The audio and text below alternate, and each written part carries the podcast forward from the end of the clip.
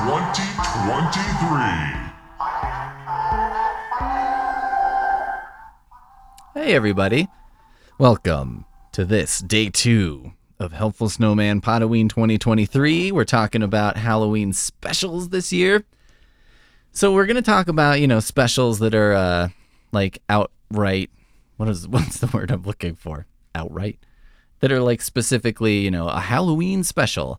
But also we're going to do Halloween episodes of TV shows. You know, uh, cuz all the good shows knew like, hey, we got to do a fucking Halloween episode, right? So the first one on that is The Adventures of Pete and Pete, the Halloweenie. Um, so for those unfamiliar, The Adventures of Pete and Pete was a show that aired on Nickelodeon. It started out as like minute long shorts that they would put between other shows. And it just kind of presented this weird, um, I would call it like a Calvin and Hobbesy kind of world, right? Where there's like all these weird characters and strange situations. Um, you know, like so the it's two brothers, both named Pete, and uh, Big Pete, Little Pete. You know, and there's like Little Pete for some reason has a, a forearm tattoo of a lady, a pretty big forearm tattoo, and it's the kind of thing that's in the show, and it's never explained. Right? They never explain how he got this tattoo. He just has it, and you know he's like ten. Um, their mom has a, a metal plate in her head that sometimes gets radio and stuff. There's all kinds of weird. Um, there's a side character in this episode, Nona, who is like uh, Little Pete's friend, and she has a cast on every time she's in an episode for no reason. And her dad is played by Iggy Pop, which you know I would I had no idea who the fuck that was, of course, but like it, there's just so much stuff to it, and so I think what what makes the show really enjoyable because um, I did quite enjoy this one. But it's like it it feels like a full world. You know, it's a show where it's like there's this suburb a couple miles down the road where these people all really exist and they have their local legends, all this good stuff. It's got that like lived in feel of a show where it doesn't it feels like it wastes no time introducing you to anything that's going on. And it, it works because it's like uh it makes you feel like when you're watching an episode of it that there's like a hundred stories that happened before this and there's a hundred more stories to come. And i think i think that vibe always worked for them for some reason. Um and it had it had a like actual song as its theme song and you know it just it, it works and this episode kind of contains all these elements so the setup for this special and it, it okay it also felt like a show that wasn't really for kids, and maybe it's not. I'm not real sure. I mean, there's nothing in it that I think it would be a problem for kids. Um, but also, and you know, overall, it's wholesome. It just, I don't know. It's hard to, it's hard to picture who would like that. It's almost like somebody made a show for, uh, like they made the show and they put it out in the 90s because they were like, what we need to do is put this show out on Nickelodeon now. Because when the kids who are watching it now 30 years later revisit it they'll be like this was pretty amazing. Which you know would be a, a, weird use of time travel but yeah i could think of much worse things to do with time travel i'm actually working on a, little book about it right now and some of those worst things include trying to fix the sequels to the movie butterfly effect so they're not bad and also um, trying to prevent a guy from sexually harassing a bunch of people.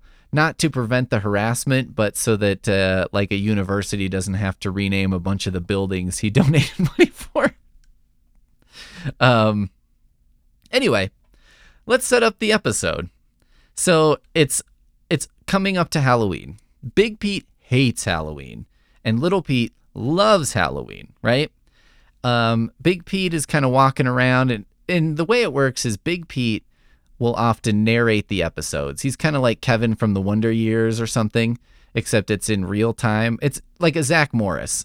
Um, and also the kids in the show look they feel real. They don't look like, you know, it's not uh, Saved by the Bell esque where it's like, well, these are like the most beautiful people on the planet. Um, they, they seem real. So, anyway, Big Pete's narrating the story. He hates Halloween.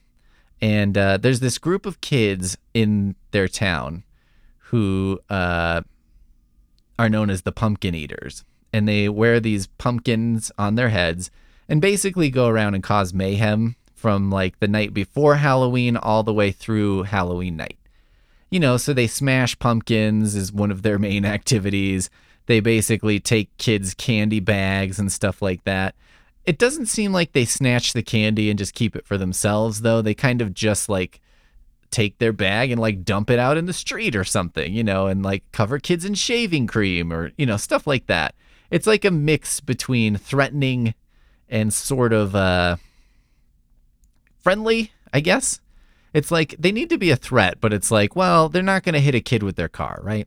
I don't think they even have cars. I feel like that makes them too ad- advantaged or something. So anyway, um the the big thing is Pete hates Big Pete hates Halloween. He smashes a pumpkin and it's like his moment of like maybe going to the dark side cuz he's like I liked it. I liked how that felt. That was fun and he he gets a pumpkin because there's a bunch of smashed pumpkins in an alley, right? And there's so the pumpkin heads have been at their old tricks, smashed a bunch of pumpkins in an alley, but they didn't get to one of them or something. So there's just kind of one laying there, and Big Pete picks it up and smashes it. So that's kind of his like intro into the world of uh you know his it's like his transitional moment between um childhood of trick or treating, innocent fun, to adolescent, you know, more destructive fun. Now, let me just pause for a moment and say that um, I've never been a pumpkin smasher. I think I did smash a pumpkin one time and it was my own because it was like after Halloween and I was like, I want to do it. But um, that's like a real dick move that I've never really understood. And like, I could see doing something like TPing a house or something like that, but like smashing someone's pumpkin is like just a dick move. And stealing kids' candy is also a real dick move. And I, I feel like most people who did that kind of shit were probably were real assholes. I mean, I'm not going to say that having ever done that makes you like a huge asshole for life, but I am going to say I would put money on the fact that most people who did that turned out to be assholes. This seems likely. Okay, so Big Pete's in this er-, era of Halloween. Little Pete loves Halloween, right?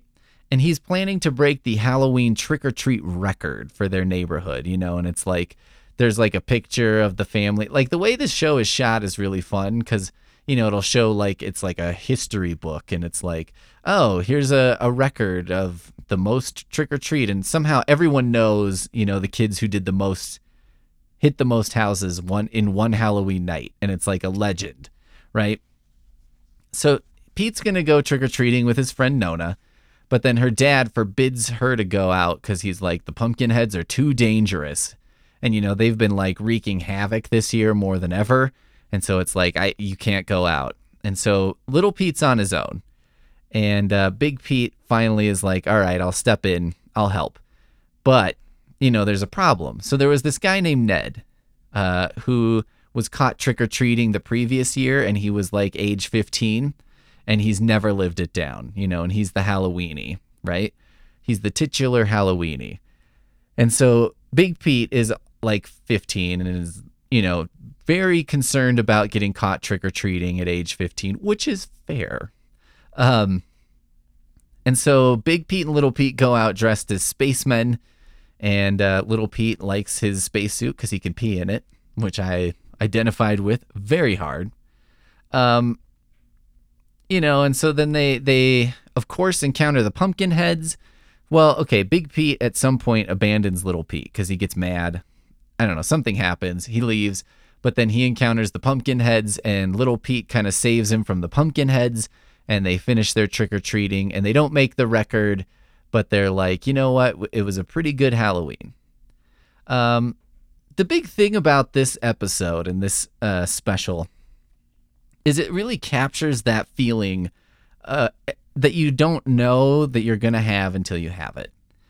Cassie always quotes this thing where it's like, there was a time in your life where your parents picked you up and then they set you down, and it was the last time they would ever pick you up. And you don't know it at the time, right? Like, you don't know, and your parents don't know, like, that time when they set you down, that's it. That's the last time it's ever going to happen. And this is definitely my version of that, right? Um, the, you know, parents picking you up thing doesn't speak to me in the same way, but when I, I, I get a little like uh, misty eyed when I think that there was a time I rang a doorbell one Halloween night, and it was the last time I ever rang a doorbell and said trick or treat. You know what I mean? There was a last doorbell I rang, and I had no idea at the time that that was going to happen, but it did happen. And I think that this episode really captures that, which is like this sort of tragic thing. I mean, it's tragic, but it's tragic that, like, I think kids feel like they're too old for Halloween probably when they're not quite too old for Halloween yet. I mean, you get the occasional like teenager trick or treating that you're like, you seem a little old for this. But, you know, for me, it's never about like this teenager seems too old for this. For me, it's like, look, you got to wear some kind of fucking costume. Okay? Like, if you make a small effort, but I'm like, if you were too cool to wear a costume, then you're too cool to trick or treat. That's basically, for me, where it comes across. I frankly I wouldn't care if adults trick or treated if they were wearing costumes. And the older you get, the more involved the costume. The costume has to be better, right? When you're a little kid, you can basically be dressed in anything. And also, I wouldn't really care if it's like a kid who was obviously wearing a mask and then was like, oh, fuck this shit. But an adult, I'm like, you better show up bare minimum like inflatable T Rex costume or something. You know what I mean? That's like the lowest. And like this episode made me think. I do this thing sometimes on this podcast where it's like Pete, Mayor of America. And why I say it's Mayor of America is like I, I come up with rules that I think would make our lives better that should be like a law, but kind of like a blue law or something like that.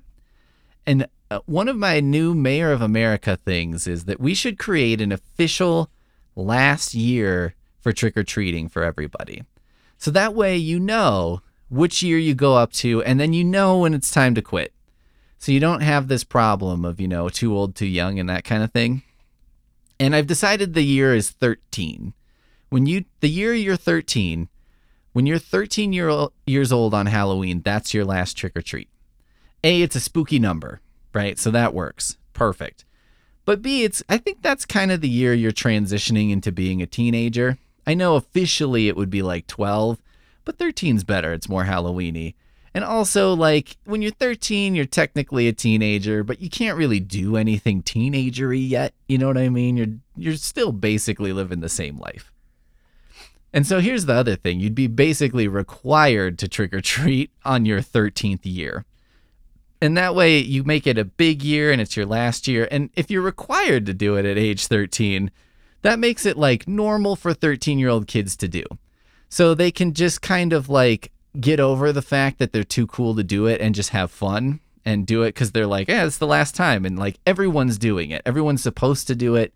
So even if you were going to go around and be like, yeah, this is dumb, you could be like, you know what? It's cool. Like everyone's got to do it. We're all in it together. Let's do it. This is my gift to the world is this idea of everyone is forced to trick trick or treat on their 13th year and uh, it's it's partially thanks to Pete and Pete. So you know we've got we've got that uh, Halloween special to to thank for that.